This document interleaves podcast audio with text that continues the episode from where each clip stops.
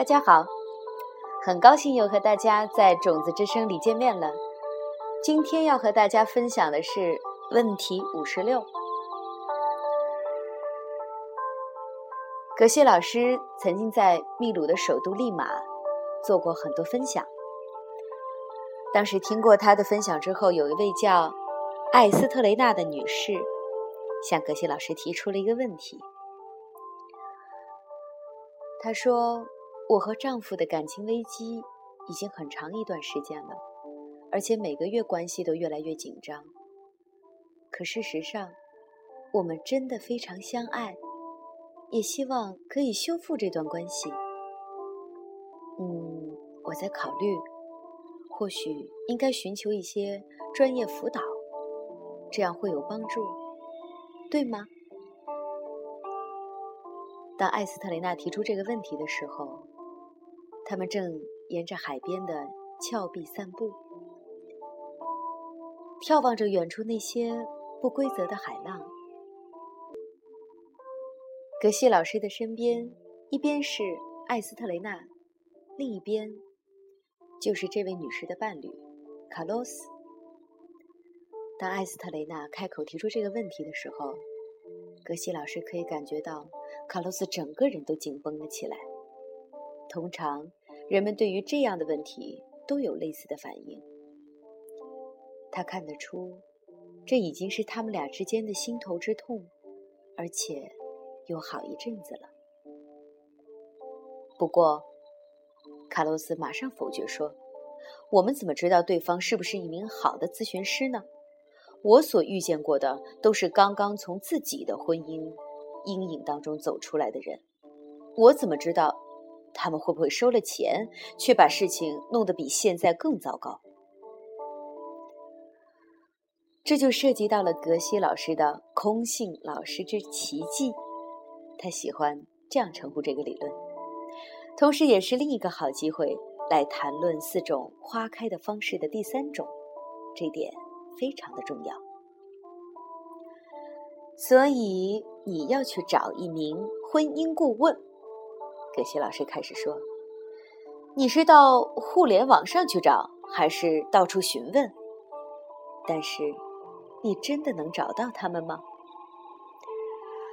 卡洛斯和艾斯特雷娜已经在附近的太平洋大学参加过好几个由格西老师讲述的课程，足以知道问题的答案。不是的。艾斯特雷娜说：“因为外在并没有可寻找的人。”嗯，你为什么这么说？卡洛斯接话说：“他们来自你自己，来自你意识中的种子。事实上，并不是。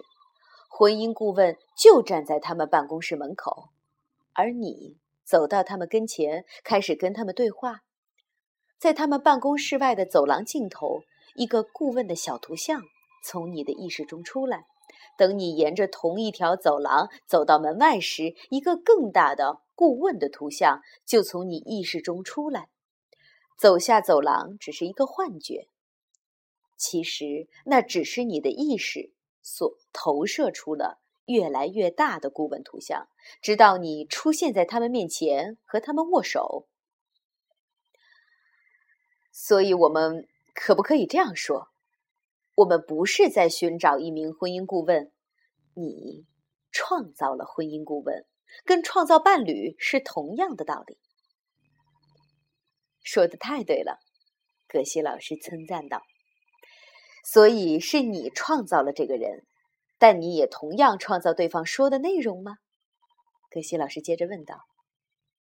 嗯，我想。应该是的，艾斯特雷娜说。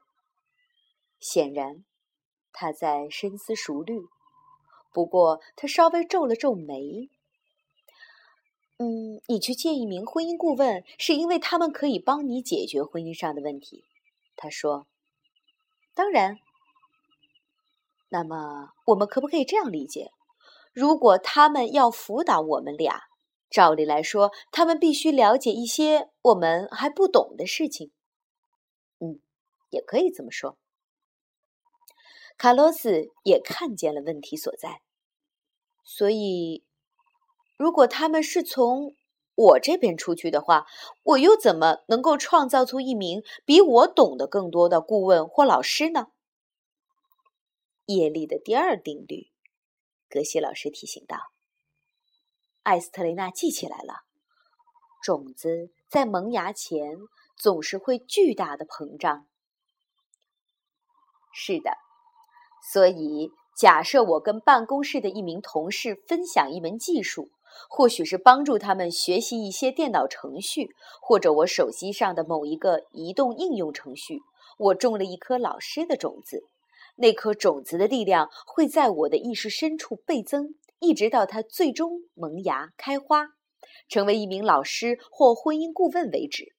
所以，我们需要，确实是需要去见一名婚姻顾问。艾斯特雷娜笑着总结。不过，卡洛斯已经比他更快了一步。我不明白为什么。我想，如果我们和他人分享知识的种子够强的话，为什么它不能在我们自己的意识中开花，成一种突然的领悟，让我们自己了解到我们应该做些什么来修复我们的感情？为什么非得通过一名婚姻顾问呢？葛西老师赞赏的点点头。这是一个非常好的问题。刚好引入了模式和工具的理念。当我们通过跟他人分享我们的知识所种下的种子，结果的确可能是我们脑海里会有一个新点子，关于如何跟伴侣和谐相处的新见解。不过，通过分享知识种下种子的方式，意味着这个种子。通常有一套萌芽和开花的模式，在学习我们所需知识的情况下，种子成熟的模式往往是知识会通过另一个人，比如说老师，回到我们身上。真相是，我们正在创造那名老师，而原本的种子巨大的膨胀。正创造着一些他们可以与我们分享，而我们不可能自己领悟到的想法。不过，这套模式非常典型，几乎我们所学到的任何知识都得通过一样媒介，而这里所指的媒介就是一名老师。把媒介想象成一个包裹派系系统，包裹里就是我们网购的物件，而网店派递到我们家门口。卡洛斯笑了。不过，那媒介通过种子开花创造的老师，也是来自一颗种子。嗯，说的也对，格西老师承认道。让我们导入花开的第三种方式。我们不仅仅需要一名婚姻顾问，我们想要的是一名知道自己在说些什么的婚姻顾问。我们正在创造那个会出现在我们身边的人。那就是花开的第三种方式。不过，花开的第三种方式还包括了创造他们会对我们说的话，从外界来到我们耳中的话。因此，婚姻顾问到底对我们有没有帮助，取决于我们，也就是我们谈过的关于车子和车的其他特征。当格西老师说完这段话的时候。周围弥漫着一片寂静。过了一会儿，艾斯特雷娜终于打破了这片寂静，说道：“嗯，我不记得你演讲中有说过这一点。”格西老师思索着，希望能想出一个例子来。所以，如果你没有一个伴侣，格西老师问道：“你要怎么去找一个？”我说的是根据金刚体系。不，你不是去寻找他们，卡洛斯打断道，而是创造他们。是的，格西老师自我纠正道。那你是怎么创造他们的呢？嗯，卡洛斯回答说：“你可以通过领养一名疗养院中的老人来种种子。每一两个星期定期去探望他们，在那里陪伴他们，会种下种子，让一个伴侣出现在你的生命中，陪伴着你。没错，所以你看，就好像订购一部新车。不过，你需要想出你希望车子具备什么特征？你是要喷红漆还是蓝色的漆？你要安装怎样的音响系统？你要不要订购一台免提电话？这和伴侣是一样的。你用花开的第三种方式，创造了所有你希望伴侣所拥有的特质：忠诚、体贴、乐于助人。每一个特质都有对应的种子。他们都有别于仅仅是创造一个伴侣或一部基本的车的种子。卡洛斯把这一点跟他们的婚姻联系起来，所以创造一位给予我们建议的顾问是一回事儿，创造一位可以给予我们好建议的顾问又是另一回事儿。